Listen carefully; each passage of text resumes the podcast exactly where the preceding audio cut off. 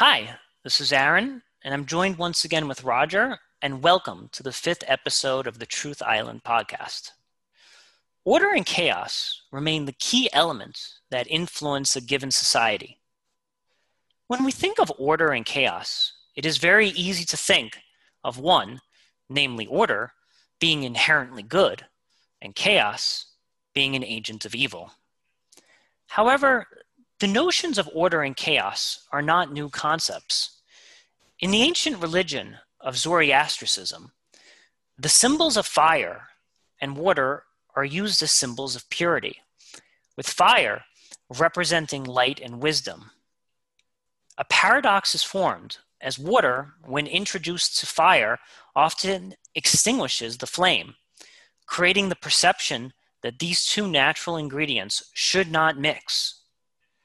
If light represents chaos, which gives birth to new ideas, and water represents order, which extinguishes the fire when the chaos becomes too out of control, then perhaps these two forces are not as alien to one another as we might think. Zoroastrianism is perhaps also responsible for the birth of the philosophy of dualism the idea that the universe is governed by opposing forces male and female, light and darkness, order and chaos. Strangely, however, under dualism, neither one of these forces must triumph over the other for the creation of a just society to exist. It is believed that these two forces are continually at odds with one another for all eternity, and that remains the natural order of things. The symbol has most penetrated our society in the form of yin and yang, influenced under the religion of Taoism. The spiral of darkness and light represent the cosmic duality of the universe in terms of light and darkness, with some iterations of the symbol containing a small white dot on the black side and a small dark dot on the white side which can be interpreted that order can always be found in chaos, and vice versa. Even in science, when we think of the universe, we think of darkness, dullness, and orderliness. Until a burst of light known as the Big Bang occurred, which has given birth to planets as diverse and different as Pluto, Jupiter, and our beloved Earth. Although these concepts seem really abstract, I have the help of Roger here, who's going to give us some real life examples as to what order and chaos look like. Uh, thanks, Aaron. So, I think one of the easiest ways to understand this uh, duality of order and chaos is to kind of understand just our our own limitations of perception, and naturally, there's got to be our categories of how we classify things seems to have arisen no, normally from more basic versions of that. And what I mean by that is that our, our categories tend to oftentimes mix and mend. And one of the most basic categories that we have is what is known and what is unknown. And one of the best ways to classify that is what is known is whenever you do something, you know what's going to happen next. In other words, it's predictable uh, a lot of times we actually conceptualize that as order, right? Um, you can think of, and pretty much anytime you use the word order it, or orderly, is it implies that there's some pattern that you recognize and that you can predict. And the exact opposite of that is chaos. And what chaos tends to normally represent is something that is completely unpredictable. Now, what's important here to note is that both chaos and order are to some extent a subjective classification, right? Like the person that is classifying those is making the distinction of I do not know what that thing's going to do and it's chaotic and or I do know I know what how that's going to play out so that's orderly it's it's everything's ordered the clinical psychologist Jordan Peterson kind of takes this and runs with it. His classification, his idea of this classification, basically extends to the uh, to the point where those are the main categories.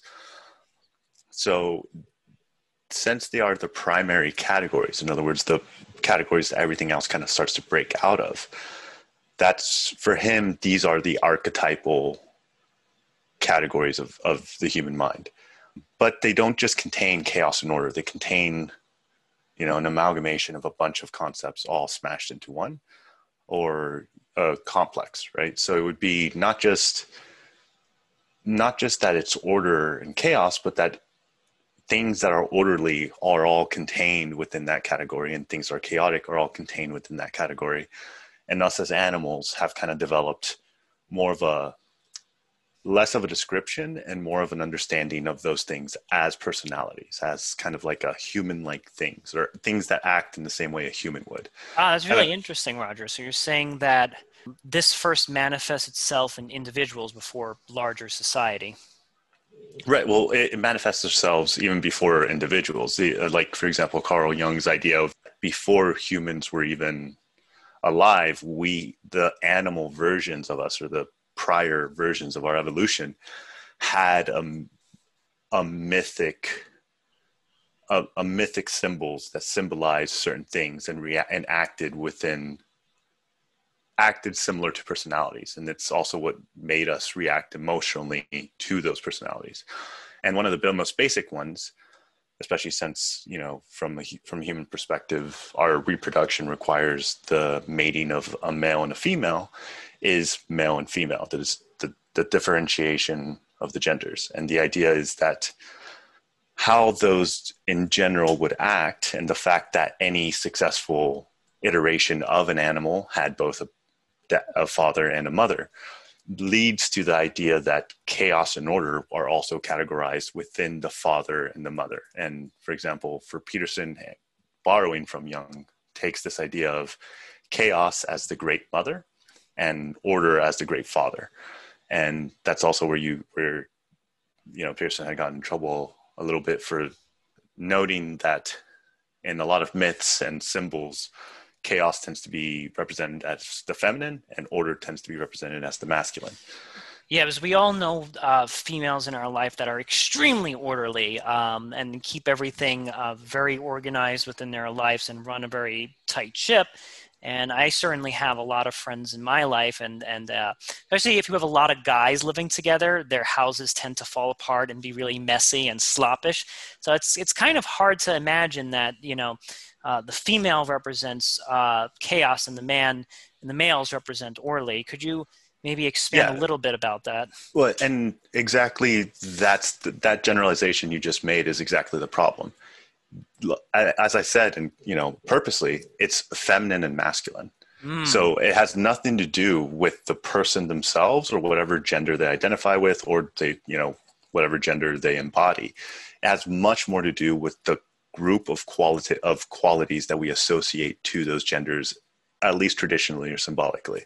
Currently with our culture all this is kind of starting to be questioned and you know pushed. And there's always been variety within different cultures of what is masculine versus feminine and things like that. Um, but it could be most easily summed up as the traits that you normally would expect from a father and the traits that you normally would expect from a mother.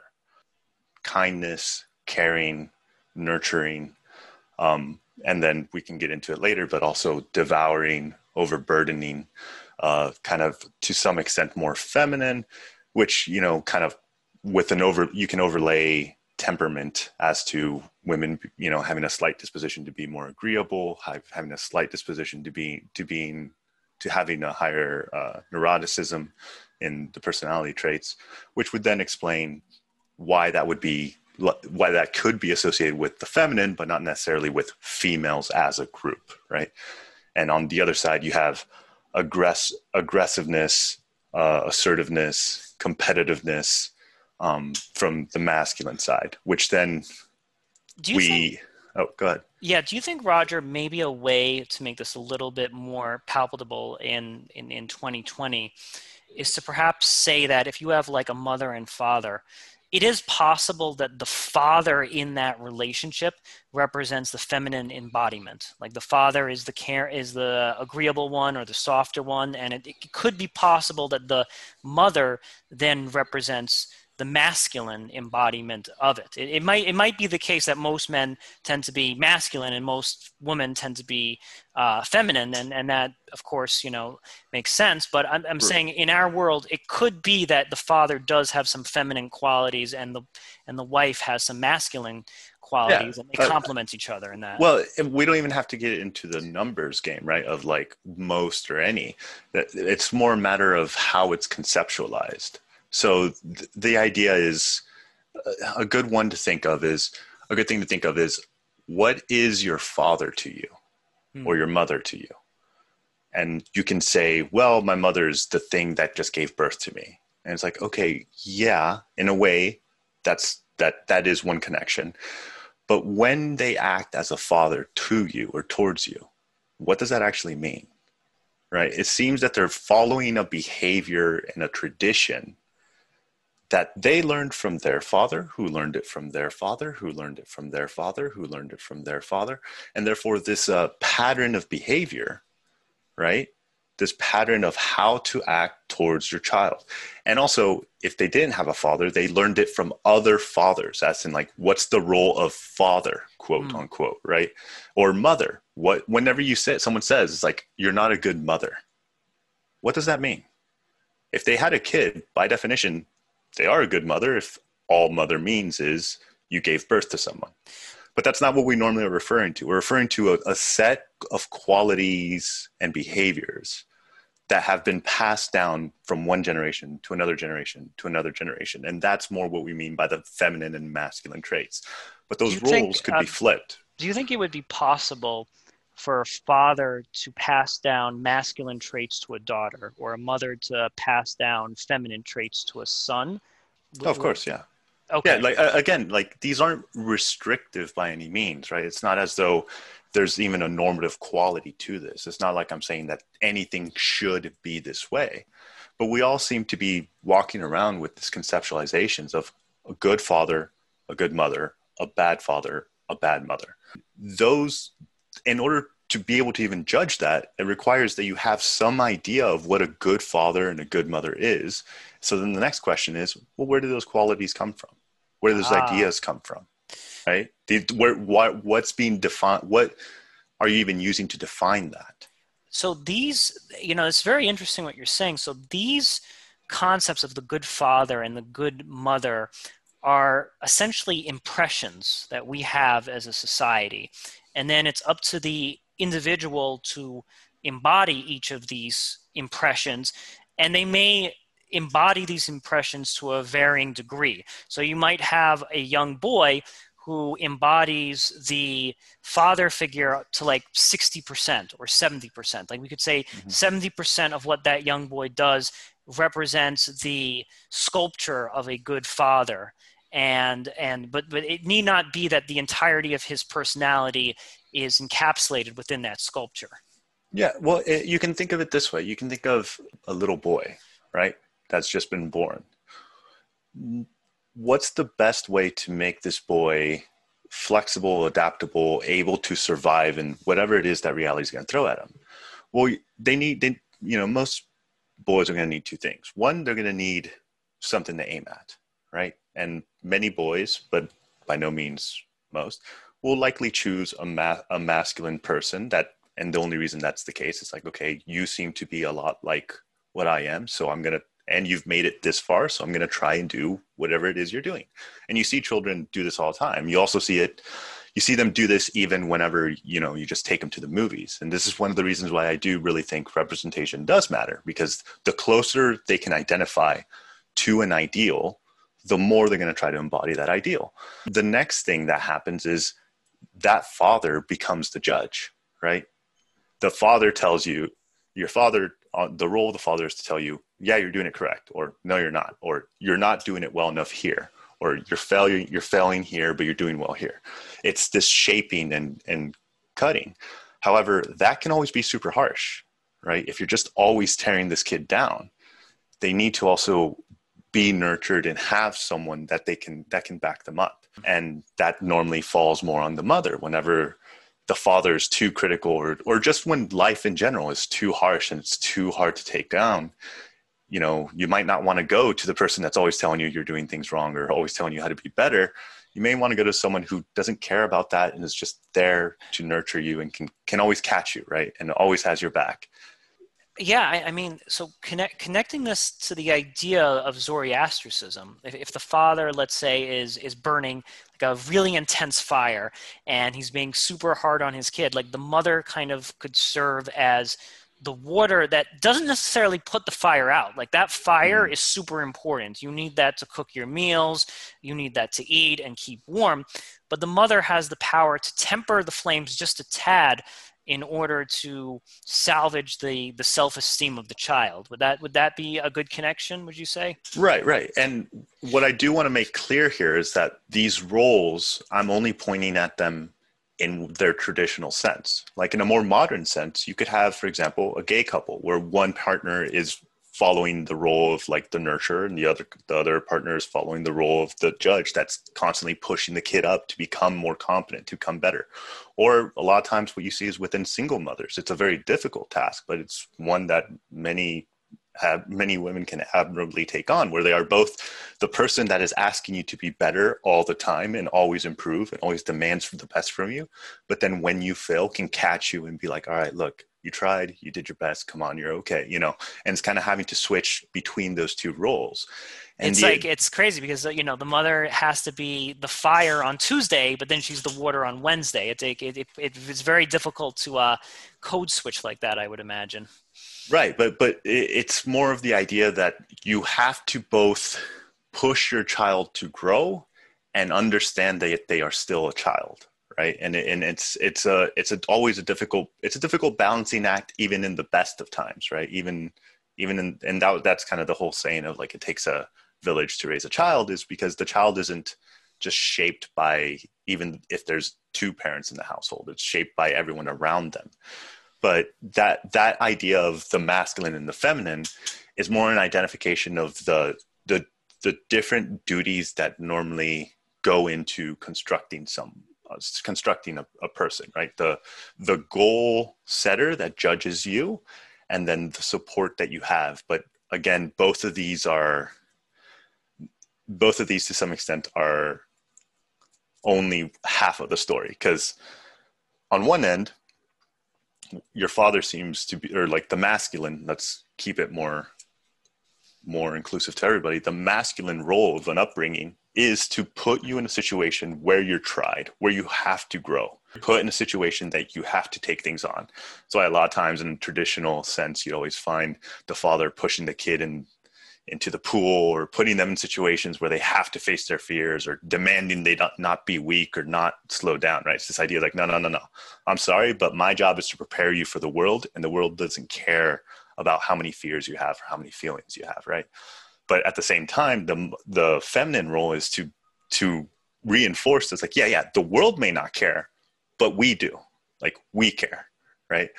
And those roles can be taken on, and both are necessary and vital for good de- for development right? Like you need to both be able to feel like you yourself are valued which is given by the feminine but also feel like you can always improve and take more things on to become better than what you currently are. So you need the support and the constant push upward. So and yeah, it, it's and it's you know this uh, actually takes me back to the conversation that I had with Claire last week, and we had discussed that the World War II generation, when raising their kids, was way too brutal and way too harsh on their children. There's so many stories. Like I have my grandparents that told me stories of their parents coming home in, in a their father coming home in a drunken stupor and beating the crap out of them and demanding that they do X, Y, and Z. And then the boomer generation kind of rebelled against that and they became uh, super loose in their parenting and, and gave like blue ribbons and, and participation trophies to everybody. So I, I think that it, it makes sense that both the mother and the father are working in conjunction with one another and not one of those forces is becoming too powerful over the other. Yeah, right. It, it's definitely a balance. And, you know, many people or many different philosophies and theories have always conceptualized this dynamic as a as literally a balance, right? A, a, an equilibrium that whenever there is too much of one, there's a compensation from you know from Jung's perspective. He would say it's a compens it's a compensatory reaction. You're compensating for the over for the excess or the neglect of one side with the other side. Uh, and this, as you know, we can get into, will doesn't just apply to us because the idea of the these archetypes of this archetypal structure, which archetypes just means archaic types, types things that have been around since before you know before we even really were aware of them. We're kind of sh- have always shaped us but then if they shape us and that's kind of the foundation of how we see reality they also shape our society our behaviors and our beliefs right? It kind of like scales up to everything else. And you what's important to know is that when you're using chaos and order naturally it's an oversimplification because you are simplifying it to the basic category. But we have very very different reactions to to to those categories. And a really important thing to note um, that i think it's it's vital is that most people especially most westerners don't know what it's like to actually be in a state of chaos especially if you've never left the country right right. I mean there's a lot of uh, historical examples of this and i, I think that I, I think the embodiment uh, of chaos would be like a state of, of anarchy or, or maybe like a state of civil war if you would. Like maybe we could say that the united states during the civil war was as close to anarchy as humanly possible like states thought that they could just leave the union print out their own money uh, different uh, you, you know so like that would be the closest we've probably got into chaos and then fascism would probably be by extension the closest we we not maybe the United States, but other societies have gotten to orderliness. And typically, with the rise of one, the other also becomes more powerful. Because if anyone knows anything about uh, the rise of like Italy and Germany, it was as a result of the Great Depression, and it was as a result of those democratic uh, countries being unable to do, deal with hyperinflation. They weren't able to give people jobs anymore. They stopped being able to provide basic services. So you could say that the chaos of those poorly formed democratic countries then allowed order to kind of step in and, and, and right. serve a role. Well, yeah, and before before we even go into that, I do want to make sure that, that it's clear what I mean by chaos. As I mentioned earlier, chaos tends to be that there are different levels to to the chaos. And what what's really important for us to understand is that we need and actually thrive with chaos. It's a necessity for us. And there's you can kind of see how these levels would manifest themselves because the the first level is the benevolent feminine um, is normally how it's symbolized. And it's the chaos that we whenever we don't expect things but they aren't necessarily a threat. Because then we really like those kind of things. We really like novelty without threat, but it's also not always the what what normally happens. You know, so like if you have, for example, the novelty without threat is what you feel whenever you you put on some pants and then you put your pocket in and you, you know there's ten bucks in there right? And you're like, oh, well. Or, or you come home from work and uh, your wife has like cooked this huge meal or something, or you decide to take her out, and it's like, whoa, I, I didn't expect this, but it, it, it kind of breaks your routine. Like if you come home from work every single day and you know eat the same thing, like oh, we always have lasagna on Wednesday, but then you come home and your wife has surprised you and you're going out to a French restaurant it's a pleasant surprise, but it does break the order of your having lasagna on Wednesday every day. Right, right. It, it, it it's the world because, and that's why it's benevolent. It's the world is not acting in the way you want it to act, and actually, it's good for you. And you're like, "What? I wow, I didn't expect this." Right? But normally, that's not what we always get. The next level is the malevolent feminine, which tends to be situations where we get frustrated or even a little bit scared. And that's situations where you have a plan of what's going to happen, and then some anom- anomalous event happens that makes you stop and reassess everything that's happening. And a lot of times that isn't good or that I mean, it, it is good or bad, but at the time you don't know, right? All, all of that happens is you see something that's anomalous and you don't know how to react. You don't know if it's good or bad. This is whenever you have a situation where something a, a good example of this would be you you have a you're going to work and you get in your car and you try to turn on your car and your car doesn't start.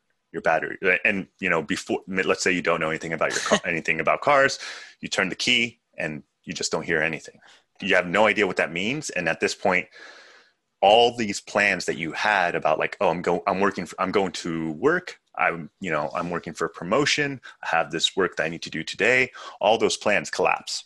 So unpleasant and, it's like uncertainty but in the unpleasant kind in the unpleasant variety well not necessarily because it the, it's more uncertainty in the unknown variety. And that's what really categorizes chaos is that you don't know if it's good or bad you're kind of you're you're going to get frustrated and mad but then at the same time if you've ever had situations like this which we almost all do you also start to see on the bright side you're like well i didn't want to do that work anyway well maybe someone else will do it and then i don't have to take care of it and then i'll get back to work and i, would love great. to take a car ride with you because like you can make the you can right, bring right. that positivity but into the car the, not starting it's the idea of like you start to you have to reassess your map of the world right and then the last one isn't feminine at all. It's true unknown, which is what true chaos is. And that's the idea that when you hit that, what you're looking at is actually the closest you can get to real reality because real reality is a mess but we create a concept to simplify the world so that we can act in it and like for example that's also oftentimes embodied as the dragon of chaos and for because the dra- what's a dragon? Well a dragon's basically just everything that humans are, would be naturally scared of. We, we, we were always attacked by you know through our evolution we were attacked by alligators snakes uh, predatory cats fire and like swooping birds of prey. So it's like okay well what's a dragon? A giant flying snake with the mouth of an alligator, the claws of a lion that can breathe fire and, you know, can devour us in one bite. It's like, okay, so all the scary things that we evolved to avoid all in one thing as the embodiment of the complete unknown. Why? Let, let me ask you like, this. What's in question. there could be that. Let me ask you uh, this question.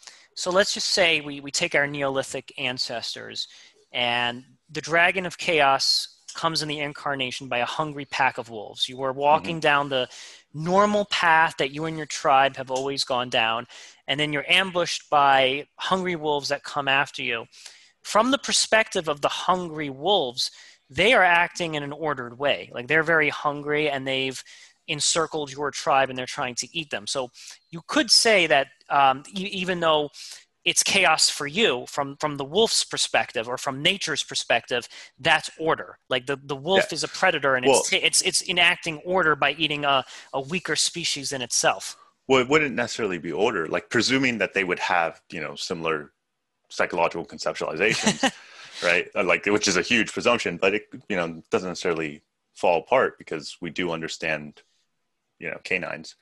That what they've experienced if they're walking and they happen to stumble upon us let's say they're not just following that that that that uh, group they just experience benevolent chaos like they're like wow we were just walking and lord and behold there's a, there's a perfect meal right in front of us of helpless little humans that we can eat right? Like it, it's it's like they had a map of their territory.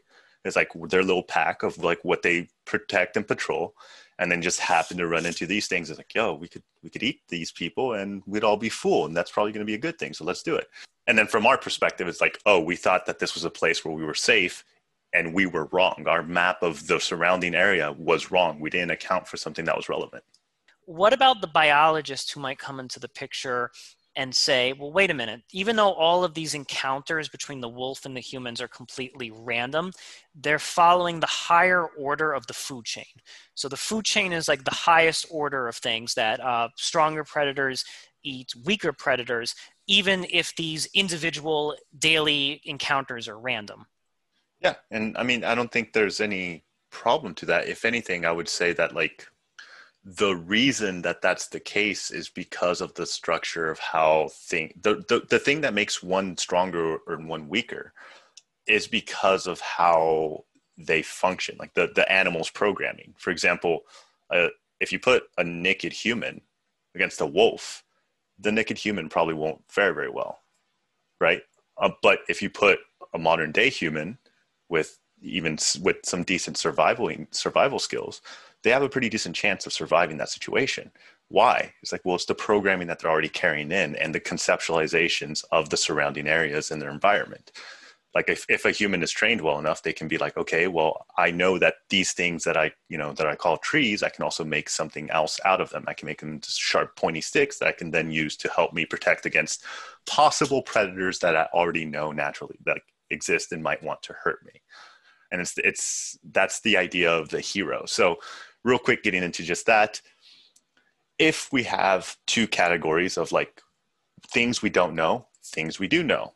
In the in the realm of things that we do know, the reason we know it is because it's predictable, because we know how things will act and how things will interact. Well, then the next step from there is being able to go out into the chaos, into the unknown, and expand that domain. And this is where I would say that most people haven't actually been I have only experienced it a little bit, and it's always a horrifying situation.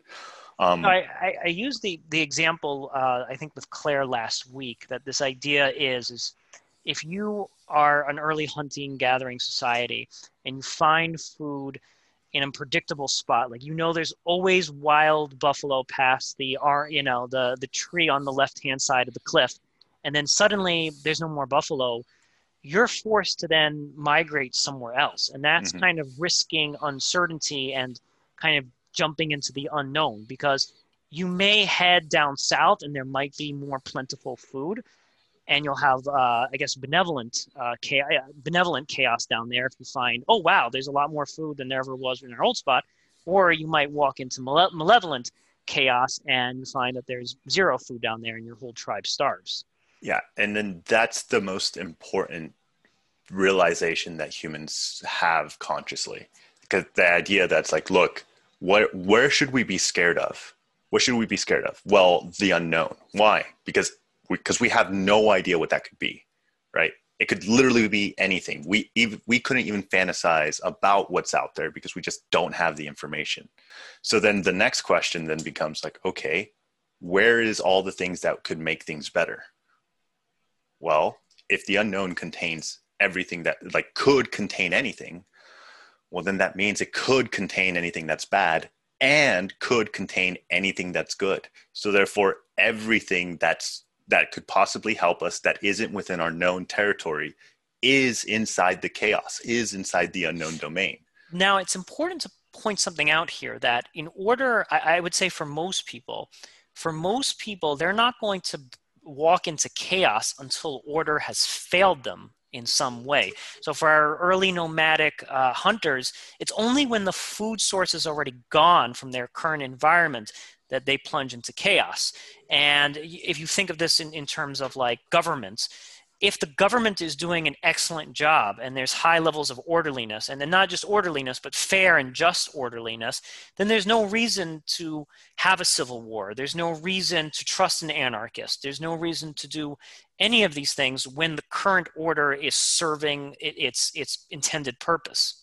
And, right, and then the important thing to note is the idea of the hero functions in that exact same way right? Like almost every idea for like, for example, the Joseph Campbell's idea of the the hero's journey kind of encapsulates this. There's always a call to adventure.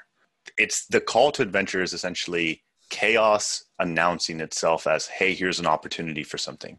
Or, I, or something that needs to be done. But I would say that the call uh, for adventure is usually a need. Like you have to satisfy something that's failing you currently. Like if you're living like i think of like the california gold rush for example. Like there weren't enough opportunities on the east coast and there was this this desire and this need to, to fulfill your ambitions by heading out west. If i if i personally was if all my needs were being met and i was very satisfied I don't know if the the, the desire to uh, embark upon adventure is as strong. Well, yeah, that's what I was trying to get at was the idea that that when the call to adventure first happens, one of the common tropes is the hero refuses. Ah, right. The okay, hero yeah. decides. So, like, you can think of Bilbo Baggins, right? When they show up and they're like, "Hey, you want to go take this ring?" And he's like, "No, Why, why would I bother? Like, why would I want like this? Every, every, I'm chilling here, drinking and smoking all day. Why do I want to do this? Right? Like, there's no, there's no reason to do this. Right. This, yeah. But but it's it's what's really important to note here is that this is basically when chaos happens, when the chaos breaks out. Almost a lot of times, the hero kind of already knows what they need to do because they've already refused the call. So it's the idea of like, for example, like let's let's take the coronavirus. We already knew why a lot of things failed. Why? Well, because we decided not to do them when we when we were asked to. It's like so we had the call to adventure. Hey man, there may be a pandemic. We should really prepare for this very unfortunate and horrifying adventure. And we decide, no, nah, we don't need that. We don't need that right now. Do you think it's fear of the unknown that that makes the protagonist initially decline the call to adventure? Like lack of necessity. Lack of necessity. Okay. okay. Right. Like it's, it's exactly your point, right? It's like if I don't need to do this, yeah, yeah, it's nice to know that it's there, but like I don't, I don't need to do this. Everything's fine right now. Now, and, there's also this. When I say fear, it's like if going back to our nomadic ancestors for a second. Let's just say there is like you're not at zero buffalo, but let's say there's one buffalo every three days so you're you you have like like you you have a necessity to get more buffalo but you have enough that you're not going to starve is there perhaps that like fear of like well i'll take one buffalo every three days rather than having than risking the uncertainty and then ending up with zero buffaloes right right and that circular map works so well is all you have to think about is all it takes is for a hero to say, "Yeah, you know what? I'm gonna I'm gonna do it." Now, every single human has a different threshold for when that happens, but the only adventures that happen are because at some point that threshold was crossed, right? So if that threshold's never crossed, right? If we never get there, well, then there's just no adventure. So there's no story to tell.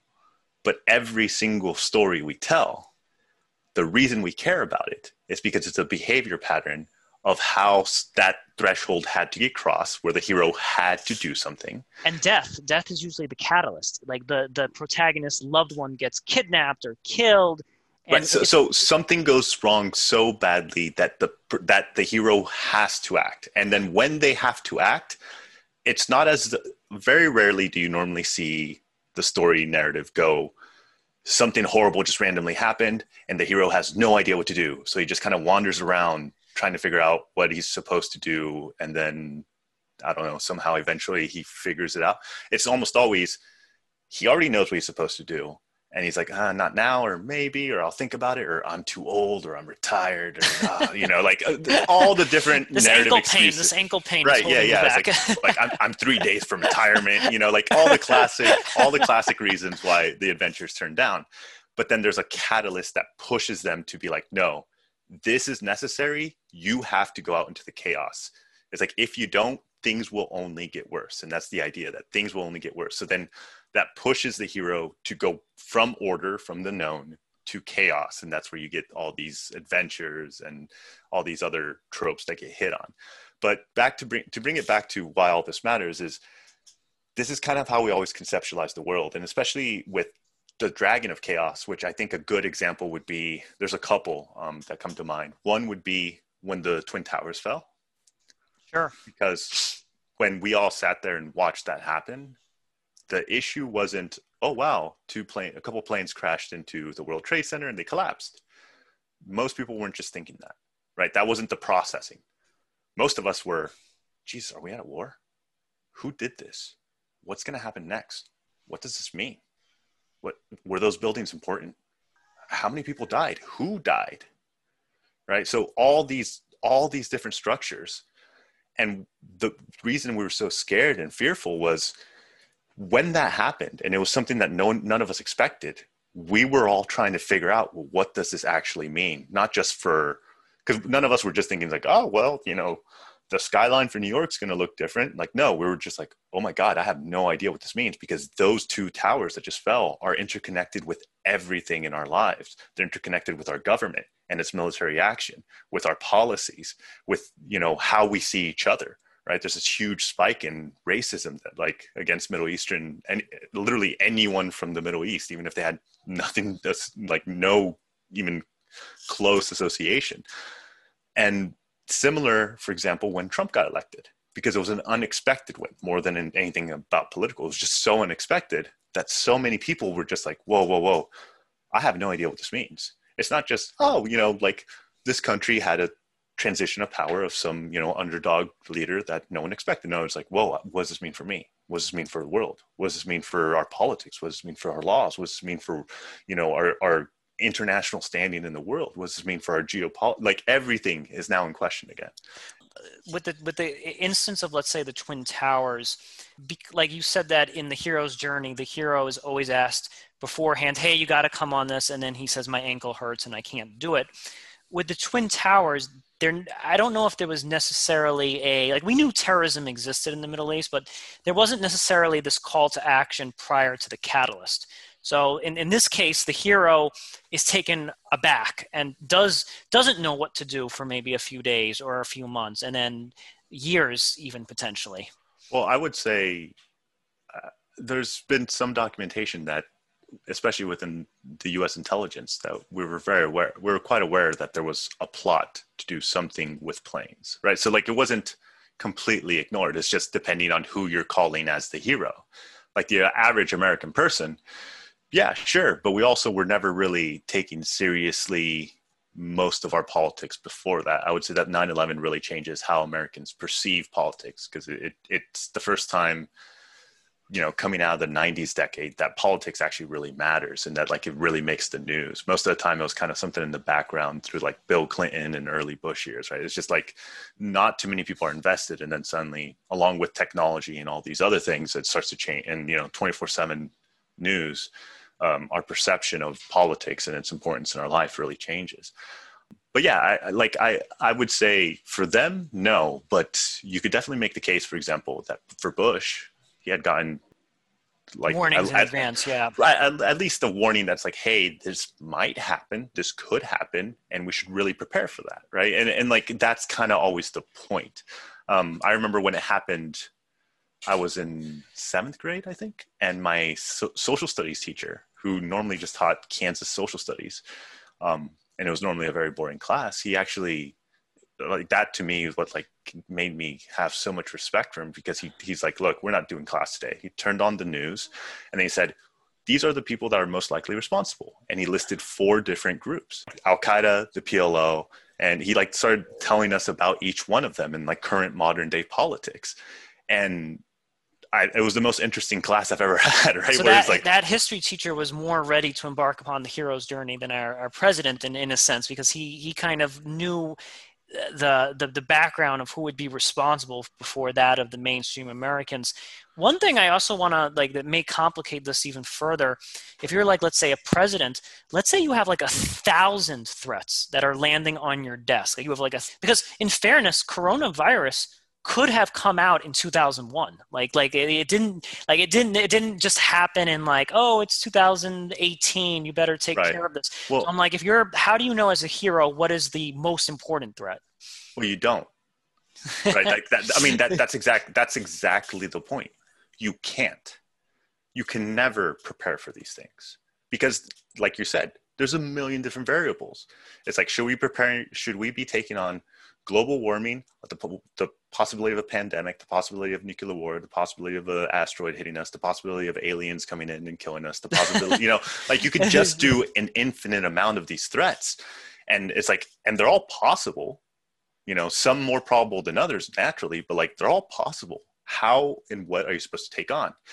And that's kind of falls back into that hero's journey. It's like, there's going to be a call to adventure but you ah. have to con- account for so many other threats that eventually the ones you didn't take care of are eventually that that chicken's going to come home to roost the new orleans right uh, all this corruption and everything of taking over the levees and it's like yeah yeah well you know nothing's gone bad yet nothing's gone bad yet nothing's gone bad yet and then it's like well sure nothing has until it does right and then at that point you have a situation you have to deal with so I feel like chaos exists in two realms. It exists first in the abstract realm. Like it's like this could happen. This could happen. Like uh, you know, maybe in a year that will happen. Maybe in ten years that will happen. But then something happens, and then suddenly the abstract chaos in your mind becomes like a real chaos that you must deal with.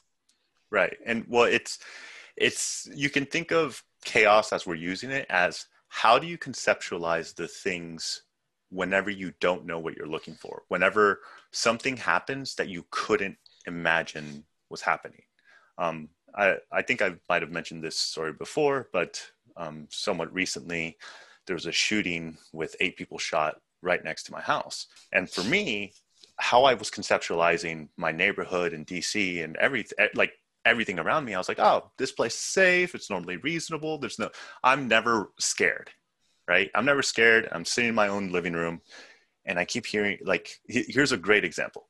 When I first moved in, right after the George Floyd protests, there was a lot of uh, fireworks that are being set off. Yeah, same was, here in New York. Right. So you you would randomly hear at night these huge blasts, and I was like, "Was that a gunshot? What's going on?" And like for a while, I'd be, I'd stop, I'd freeze, and I'd be like, "What's going on?" a new unexpected noise just happened what is that and then like go and explore and then eventually i was like okay i think those are just fireworks and slowly like i acclimate and i'm okay again.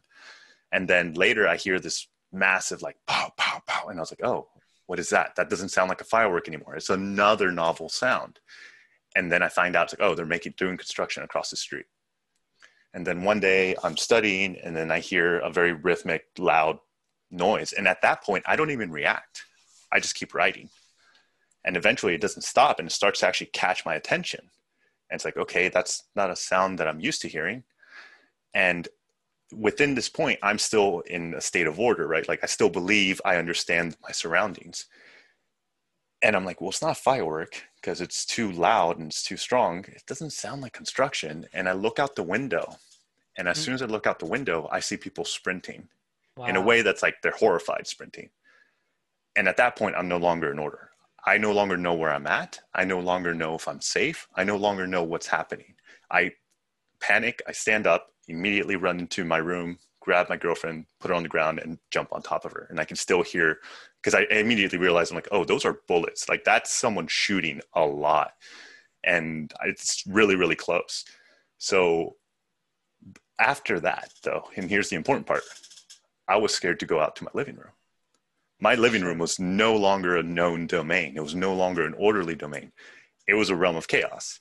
And the idea that if I walk out there, am I going to catch another stray? Right. Am I going to get a bullet there? Right. So now, like similar to a cat or anything else that you scare, like slowly I'm peeking in, crawling very, very slowly to the window, and then looking out the window, like with cover, right? In the same way an animal would do it because that's how we conceptualize the realms is like known territory unknown territory. If there's something that's unknown well what is it? It's like i don't know. It's like well what do you do? It's like well panic prepare for everything. Yes. Yeah it's, and it's it's amazing that a known space can become the unknown. You know one of the things that always i find interesting is if you've ever had like a mouse in your apartment. Right. now when a mouse is in a cage I'm actually not frightened at all. I'm like, oh, look how cute that is. And I look at it, I could pick it up, I could touch it. But a wild mouse, I could just like it does, the mouse itself doesn't scare you, but the idea that it could just pop out and scurry over your feet at some random moment, like you're getting milk at, at night, that's the scary part, is because the mouse has control in the sense that like it has brought the unknown to your known space and kind of right. has ruined that for you. Whereas the mouse itself in a cage is is orderly and known and I can hold it. And when I don't want to feel, I don't feel like holding it anymore, I put it back. Right. And, and the, like a good example for that would be there'd be a difference between you having a pet mouse that you just let alone, let run around and then you having an unexpected mouse. Cause it's the fact that he's the fact that in your conceptualization of your place, that mice are not supposed to be here. So what is that mice doing there? It's like the fact that that thing exists means your conception of where you are is wrong at some level and you don't know where right? And that that's what causes us to actually be scared. And like for me when i heard the gunshots it was like oh i messed up. There was some sort of information that likely i just skimmed over that was actually really relevant to predicting the situation. And now i need to go find where that was right, right. like what part didn't i account for that led me to be so wrong right now? Because right now i'm in the middle of like a shootout and i have no idea what the hell how the hell i ended up here. I want to transition a little bit because we've spoken about um, chaos in, in in like the negative like in the in the twin mm-hmm. towers gunfire and mice in your apartment how is chaos though also an agent of change? Like I, I want to speak about like how with these events, this 9/11 and the gunshots, how how can those things lead us to perhaps a, a better change? Right. So it, I mean, we could take even just those situations or any others, but any situation, yeah. Right. The, the the thing the thing about chaos is, and the dragon of chaos, for example, the most peculiar thing is, it's a dragon that can eat you and kill anything.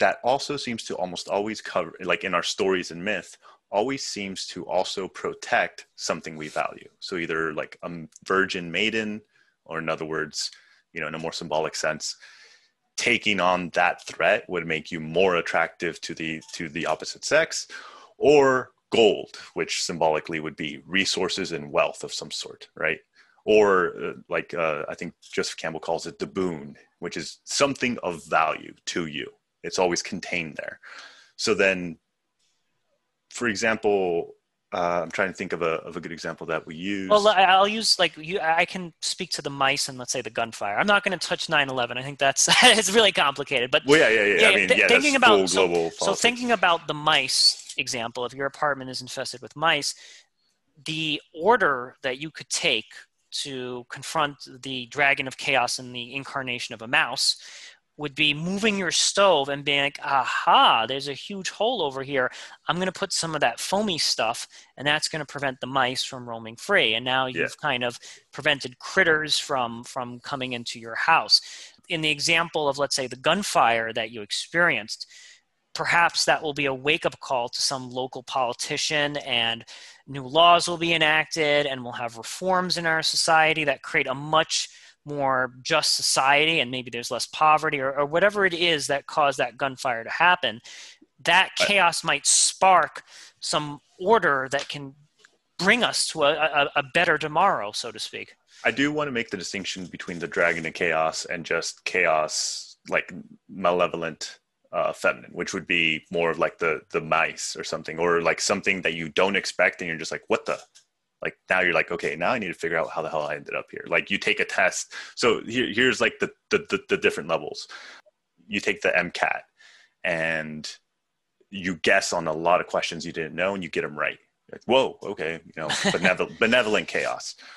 Let's you same situation only you get a lot lower than you thought you would get you get quite quite low right and you're like whoa okay i i guess i I need to reassess, you know, how I'm studying or what's going on. And then you take it and you just completely bomb it. You bomb it to the point where now it's like, well, should I even wait? So like, if I can't even pass this, should I even be, should I even be trying to do this career? Am I smart enough to do this career? Could I, if I can't even get the entrance exam done, why, what makes me think, you know, so like the idea is at what level does it make you reassess your map? Like a mouse comes in, right? You're like, okay, I need to reassess this category of where I live and how I'm going to deal with this.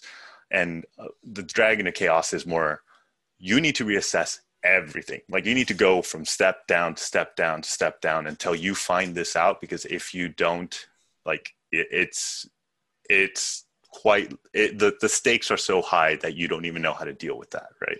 Right. Because I mean, with, even with one like I even with like the case of the benevolent unknown mouse that mouse could start procreating and you could get right. a really serious infestation and if like if you don't address that small little thing it could spiral out of control eventually and become a true a true vicious dragon of chaos mm-hmm. Yeah and it, well it, it, again like the dragon of chaos is that it doesn't just challenge your local conceptualization but all your conceptualization like for me uh, something that this showed me was that I'm the type of person that will jump on top of my girlfriend when bullets are flying. like I like I didn't think I was that guy, right? And I was like, oh, okay, well that's that's actually kind of like it was scary, but like I okay, like I know I at least know at least that about myself that I was willing to do that, right? So, but it doesn't just change. It's like, oh well, I live in a bad neighborhood, right? It change like it changes. Where am I living? what am I doing? Why am I still in DC? What am I even doing here? What would all this be worth if I just got you know a stray bullet anyway? Like you know, it it changes several things that you already believe in the world and challenges that. That's what Dragon of the Chaos, the Dragon of Chaos is, and then just interactions with chaos or situations of, like Peterson would call it, a journey to the un, to the underground to the underworld and it's the idea of like you have to go figure out why you believe the things you believe and double check your work essentially. I like what you said about like so the dragon of chaos can also prevent stagnation from happening because when those stray bullets came i'm not saying your life was stagnating but you really re- reevaluated your purpose, being like, man, I really need to double down on what I'm doing here because my life could end at any given point, or you know, because like it, it's the Dragon of Chaos set, you know, basically tells you, hey, there's no guarantee that you're going to live to be 85 years old. Right. You don't have all that much time. You need to act with purpose, and you need to act a lot quicker. Right. It's it's a full demonstration of reality. And like the reality that we either simplify or gloss over is just comes out into your life unexpectedly and you don't really quite know what to do about it, right? But the benevolent side of all this, like you mentioned, is like it does allow you to take those things on. Uh, but like the Dragon of Chaos tends to normally be when something's been left alone for too long, right? Like for example, that situation is like the fact that that happened in a place where there was police all the time and all this stuff like means there's a lot of background there that I probably will never know, right? But like the fact that it happened at all means there's a lot of failures in policing, a lot of failures in policy, a lot of failures in economic opportunity, a lot of failure, you know, like it's it it's it's a symptom of the entire system starting to fail in some way or another. And the more we don't address that, if you, anything you could say you could see that as the call to adventure. Right, right? you know I, i'm actually even like rethinking some of my original ideas on this issue. So if you have a very fierce dragon of chaos do you double down on your orderliness? And then that might lead to an escalation of the chaos. Like I, am wondering even like what's the right way of going about this? Because you know it, it, seems like the natural thing to do is oh uh, stray bullets we need to double down on the police presence in this area and basically have greater order in response to the greater level of chaos. I don't even know now if that's like the right way to go about this. Right. And well, the the issue with those with the problem is the solution if the solution was already easy there would never have been a problem. Right? Like if right, the solution yeah. had already been obvious and available like we would have just done that. It normally tends to be extremely complex situations and the bigger the situation the bigger the bigger the dragon, the bigger the situation is, which with more requires more nuance and more complexity.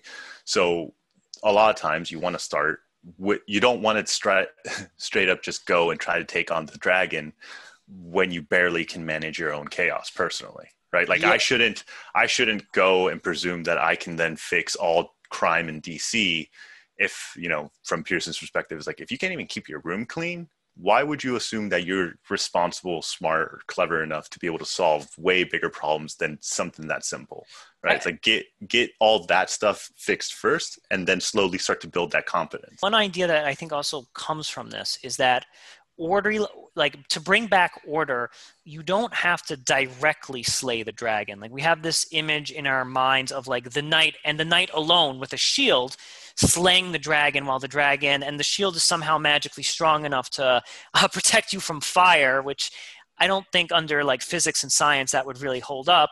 But perhaps in, in some other kind of uh, myths and fables we have you have a protagonist who's really intelligent and can outsmart the dragon and that's how he kills the dragon by like not directly confronting that dragon but figuring out oh the dragon's weakness is his tail or some some other kind of like nuance to, to well, destroy it it doesn't have to be like a, a direct confrontation with it well it, it normally it normally is for the reason that you shouldn't more for the reason that the behavior that's being demonstrated is that you shouldn't run away from it. Uh, like I really like Jordan Peterson because he talks about because uh, he's a Jungian and he likes dreams and things like that. But I uh, he talks about a dream that he has with it, that his little nephew has, and he points out like yeah his parents were kind of fighting having some issues and he was also about to go into school and he kept playing as a knight he had this little costume and play as a knight and he has this dream where there's this giant monster little monsters that are pecking him to death, and there's a bunch of them. And he, no matter how many he kills, more come and keep getting him. And you know, it's really disturbing him when he's sleeping.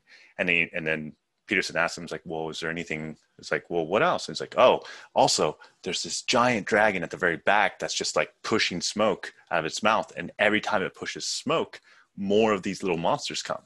And right. and the idea is like in that dream, what's being represented in that dream is exactly that: the dragon of chaos. In, in other words, chaos incarnate is producing more and more of these little problems and all these problems, no matter how many problems you solve and take out, more problems are going to keep coming at you. And you know, it's really stressing them out. And then Peterson asks asks him, "It's like, was there anything you could do about it?"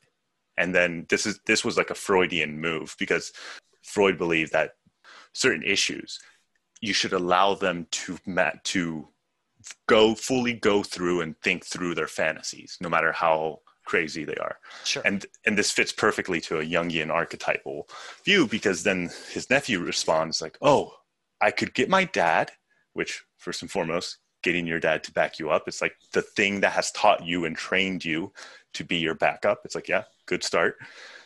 Will it's like we stop killing the monsters, we go straight for the dragon. And then go into the dragon, I'll go straight into the firebox where the fire comes, stab it, cut a shield out of it and it'll protect me. Right. 100% get that. In the case of, let's say, gang violence or something like that, and let, let's say that represents the dragon, so to speak, mm-hmm. directly slaying that dragon need not necessarily be an increase in police or in orderliness. Like that well, might that, that might because be like, that would be that would be slaying all the little problems. Yes, that exactly. Causes, that's right? that's that's that's slaying the little flames on the side. Like okay, we rounded up these gang members and we put them in jail. Great, you did a great job cleaning up the little flames. But then actually slaying the dragon is addressing the needs of like what a community needs, or or perhaps even if it, it I'm not saying that it's completely like a leftist solution where it's oh social social money money money money social programs. It could also be like uh, addressing a moral failure that a community is having. So it could be a combination of both those things, and that is what's actually slaying the dragon. Right, and I mean it's also this different ideas of because yeah, it's very hard for us to not think in a capitalist structure, right? So then which has advantages and its disadvantages. One of its disadvantages is that we then presume that all the things that are guaranteed within a capitalist structure should just be guaranteed, and therefore it's like, well, if we wanted to keep things the way we they are, how could we fix these problems at their core? And it's mm. like, well, you know, it's like maybe that might be one of the issues. That's definitely the left wing's point, right? It's like, no, no, it's the system itself that is perpetuating and causing these things. And you know, a different another way to take it on is be like okay well within this system because a lot of people do seem to like this system is there a different way that we could at least mediate these problems right? At least manage these problems. But yeah like you could go it's the difference between putting the limits and trying to stop all the all the symptoms and going for the cause. Now what exactly is the cause? That's where you know always gets messy politically. Right. I mean it, it, could be a combination of like okay we need better education better infrastructure and at the same time from like uh, the capitalist perspective we need more investment for jobs. Like I, I guarantee you like if those gang members or whoever it is that uh, fired those stray bullets, if they had like jobs to go to, they wouldn't necessarily have the time to kind of get into these like feuds and all this other stuff. So like it could be like a, a combination of both of those solutions that actually ends up killing the dragon. Yeah, possibly. I, I guess for me, for me, one of the bigger ways to take this on, and this is kind of the whole point of these archetypes, is because I would say that for the, for for example, the people that did shoot things out, they're still playing the exact same myth. They're playing the hero myth, right? It just happens that their dragons or like their enemy, their monster that also holds value happens to be a competitive gang that's also selling the same drug they are, right? It's like if we take them on head on and we're brave about it, we end up getting more of what we want. And it's right. like, yeah, like you're not wrong. It's like, but that also is detrimental to the rest of us. So how can we make it make it into a different game where that's not the case? But going back to why we're bringing this up, the idea is more that this is just how we perceive the world, right? We have a domain of order, the known. We have to go by necessity to solve any problem we have into the unknown. as we go into the unknown, we acquire knowledge, a boon, something of value. And as because we do that, we attain things that make us more powerful. Like in the story with Jordan Peterson's nephew, he attains a shield that now allows him to be fireproof. And this is also why so many kids these days are obsessed with video games. And not just kids like i'm obsessed with video games right? Like but but like the reason it's so appealing especially to men but also to women is because that's exactly what you're playing into you go into a realm where you don't know what to expect most people don't like to play games they already can beat it's like it's already once you beat it it's already easy yeah you right. you've already mastered the skill right right it's like but each time you go in you get points well why why get points it's like, well, because each time you go in, you're getting stronger, you're getting better. I, I think of like one of my favorite old school games was Mega Man. And one of the reasons it was so yeah. cool was every time you would beat the boss, you would get its power. Like, eh, like every power, every little boss would have a certain special ability in the game that only that boss had. And if you could defeat that boss, then you attained what it had and it internalized it into you and you now had that ability so these agents of chaos have something that they could teach us in, in, in some regard like there's some there's a like All if not chaos if, does. yeah yeah right like maybe not the exact agent but like the experience of dealing with chaos teaches you like the like you learned just, you learned that you will jump on your girlfriend and protect her. That's the power and that's the special ability that you got like mega man mm-hmm. being able to jump on your girlfriend and like protect protect another human being which is and the fact that you put yourself on top taught you the valuable lesson that i'm willing to kind of sacrifice myself in a way to save another. Yeah well like at least taught me that like at least in that situation i didn't just run scared Right, right. Right. That right. I was able to be like, okay, this might be it, but we got to do what we got to do here. Right. And like that was a surprise to me. Like I've had, you have to remember the conceptualization of chaos is the unknown. So when you encounter the unknown, it's going to become known by definition, right? When you encounter something you don't know, well, once you encounter it, it's now starting to become known. And the more you interact with it, the more you know. So you're always, it's always going to be an improvement. And the idea, the idea of from human from a human standpoint that we kind of seems to have been internalized to our motivation is the more you know and the braver you are in taking on the things you don't know the better you'll become. Right.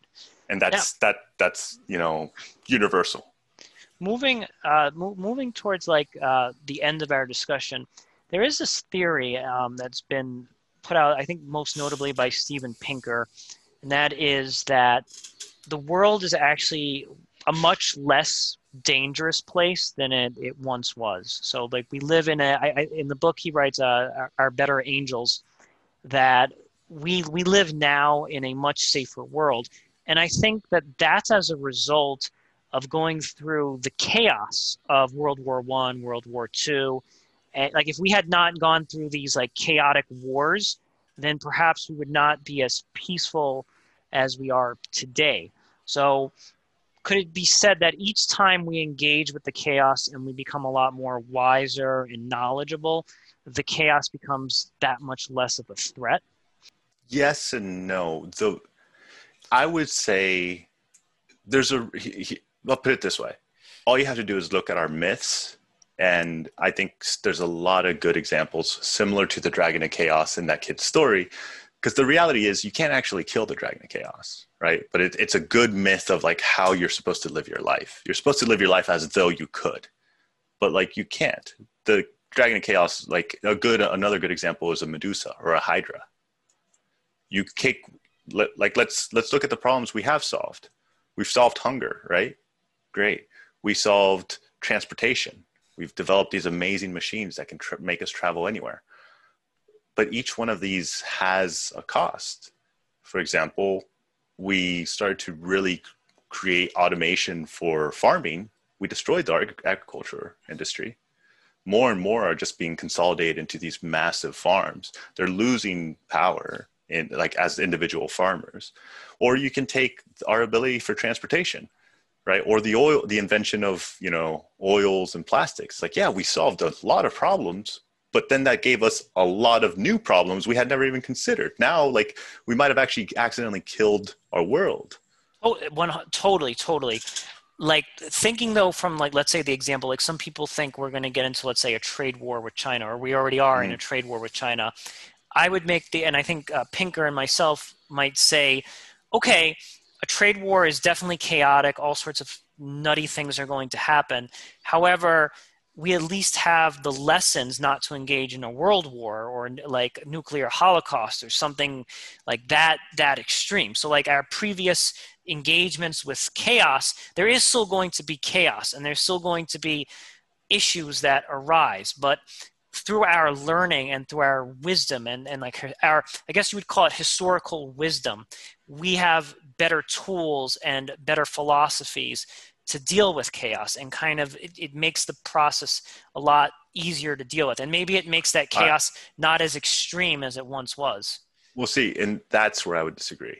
For me because uh, i think that the individual I, I, I guess i'm similar to plato in this sense. I like the individual and society function quite similar because all the all society is is a bunch of individuals. If i put you if i put you in a situation where you're just in, in some random desert, right? And right, you have to yeah. survive. But you learn through experience how to survive. That's great, right? But eventually, what if I then grab you, or like you keep walking and eventually you end up in a jungle? Well, the only experience you can depend on while you're in this jungle is the experience that worked while you were in the desert. But right. that doesn't necessarily mean that that's going to be the same problems. That's also how I conceptualize us going through time. Uh, you can think of it as just a giant video game. As we're leveling up, we have the tools to take on all previous challenges. Right. However, in doing so, those pre- taking on those previous challenges and the solutions that we create create new challenges which of which we're not prepared to take on. Would you say that like I, th- I, agree with you, and I told I, I 100% have 2020 vision on that when it comes to the individual. But because we have all of these books, and because we have the internet, we have such a, a vast collective memory that there's always like like usually when people talk about things in the news cycle, there's always something in the past. Like we talk about Corona, well, someone mentions, oh well, we had Black Plague before. There's always like some past instance of something happening, and it may be that that new thing is slightly different than that old thing. Mm-hmm. but through through having dealt with black plague and the flu uh, pandemic of 1918 it kind of allows us to deal with this chaos in a more orderly way because we have collective wisdom. Right. Yeah. So so we're always better off with the wisdom right? The problem that i think is what we're that i would say and i think why pinker for me is a little bit too optimistic is is the presumption that that's enough. The presumption that simply because we've been able to survive this far that we now that the, we have the toolkits that are sufficient to take on anything else. And you can imagine like you, all you have to do is imagine any serious apocalypse movie right? Like in a serious way like independence day Right, right, yeah. Like like aliens just show up and we're completely outclassed and everything. Okay, what there's no reason to think that we could actually win that fight. Or a giant meteor or asteroid is coming straight for Earth. There's no reason we're like Armageddon and all that stuff is a fantasy and I mean this literally, a fantasy of what a possible solution to a possible threat could be. It's like, but by no means does that mean we could pull it off, right? Yeah, so, no, so like, there's no guarantee of any of this. Right, but, but I but, think but that to, to, your point is just that, but past the more past experiences we've had, it, the more likely we would be better off in taking on those giant endeavors, right? So, right. like, I agree. I just, I, I think it's, uh, it, it's, it's not that chaos is dropping it's more that we are becoming more and more capable in the hero, as the heroic figures. Could we, and then we could sort of use a synonym and say that our capability is our like ability to implement order when need be so like we have we have like a pandemic now and yeah there's many things that went wrong and many ways that it was like not handled properly but i think that's we do have like it, it is probably better off if we had just walked into this with like, oh, uh, what's a pandemic? What's a disease? Right. And we knew nothing of vaccinations, and we knew nothing about air transmission. Yeah, like, like if, if we, we, didn't have a germ theory, and then we just went in with like, there's some magic ghost that's killing everybody, right? Like, well, I, I would say, yeah, because like I, I, like I said, it's like it is quite useful to have those previous experiences. I guess for me, my bigger concern would be this under this idea that that's that's going to be enough to survive the troubles that we get into and we're just going to be all right. Like we need to see these things as possibly existential in a real sense right? Like and on top of that i think pinker tends to perceive one dimension which is the most reasonable one being like hey we're dying less. It's probably a good thing right? And i'm like yes it is but also that in and of itself also creates problems. Right yeah. And you know you could do like overpopulation and all that stuff but also just the existential problem right? The the problem that we talked about earlier on on the first episode the nihilistic problem. It's like great great we managed to win this game. Okay now everyone's starting to ask well why are we even bothering to win this game? Now we're starting to ask like well wait these these motivate these motivating myths and stories that we had told ourselves to justify us going through all this hardship and a lot of us sacrificing and dying and spending our entire lives toiling for for this cause doesn't even seem to quite be true in the sense that we had conceptualized it as true. So why why are we even bothering to do this march? Right. I mean i i see it as it adding to our collective storytelling as humans. I, I think that when we look at any catastrophic thing that's happened in human history um, it always makes a better story and i guess it makes us feel better as humans and builds up our confidence and our will to live when it's like and then this terrible thing happened and here's how we got past it or mm-hmm. here's how uh, we conquered it and I, I, I think that that desire get like a level a certain like almost feeling of immortality in a way when we over like it's it's fleeting immortality but we feel invincible for just a fleeting moment of like yes, we survive that. The human species will continue. And I, I, I'm not delusion. I know full well that we as humans will not be around forever. We're not eternal. But we do get that sense, like in our collective mindset of like, we can do this, we can, we can see tomorrow and we can overcome. And I, I think that's a very positive thing to have. Right. It's, it's the hope in the story. Uh, like, Peterson conceptualizes it as the bet that we've made for the best way to survive. And that that's basically the hero the hero's journey. It's the idea of like the bet that we've made is that because you can think of other animals for like other like animals that are mostly prey animals. Their function is much more anytime you see chaos, run. Like like you know what I mean? Like if you if there's a lion and you didn't expect to see a lion there, run. That is your only option and just pray to God that you're not the slowest one right? right? It's like there's no there's no taking on the lion unless it's like some extreme dire circumstance, which is extremely rare, right? Most of the time, it's run and just hope you're not the slowest. I, I think so, that's our purpose. I think our purpose is as humans, and, and this is maybe uniquely, is that we're not we're not we're not mice because the thing about the mice is that it can bring chaos, but when the mice when the mouse sees you, it runs away into the darkest hole that it can find. But I think as human beings, we have an intrinsic purpose to confront chaos. Like it actually is a part, whether you're male or female, we all have this within us that when chaos presents, we want to preserve our species and we want to not only preserve our species, we want our species to be extremely prosperous. We don't want to hide in caves and wait for the chaos to leave us alone. We, we, we attack the chaos. And I think that that excites us. I think it excites right. us as a species, and it gives us our our purpose. Well, yeah, and I think for maps of meaning, like Peterson genuinely believes that that is the true source of meaning in life. The true source of meaning in life is when you encounter something that you that is unknown, but you encounter it within the realm in which you feel as though you are pushing your limits but are still within your limits. Like you're you're at the edge of your limit. You're not way out beyond your capacity to handle this. But another quick point about what you mentioned about the mice, there's actually, and I may may want to take what I what I said back earlier about animals maybe not being following the hero myth so much because I do remember uh, this one study of what mice do when they encounter a cat, Huh. And so like you can have this like little you can imagine a little village of mice all living there. And then you uh you just I mean you could put an actual cat there, but you can just put just a scent of a cat.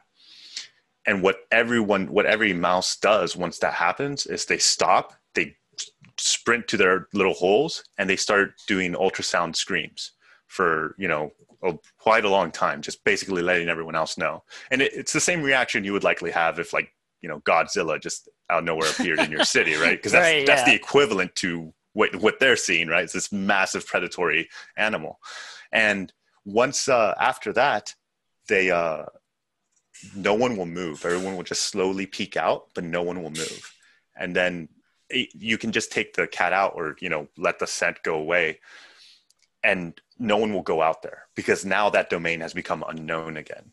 And eventually, what you'll see is the most you know heroic in this terms cat will make a a corner corner run which basically means they run diagonally which is the shortest distance and will just run across.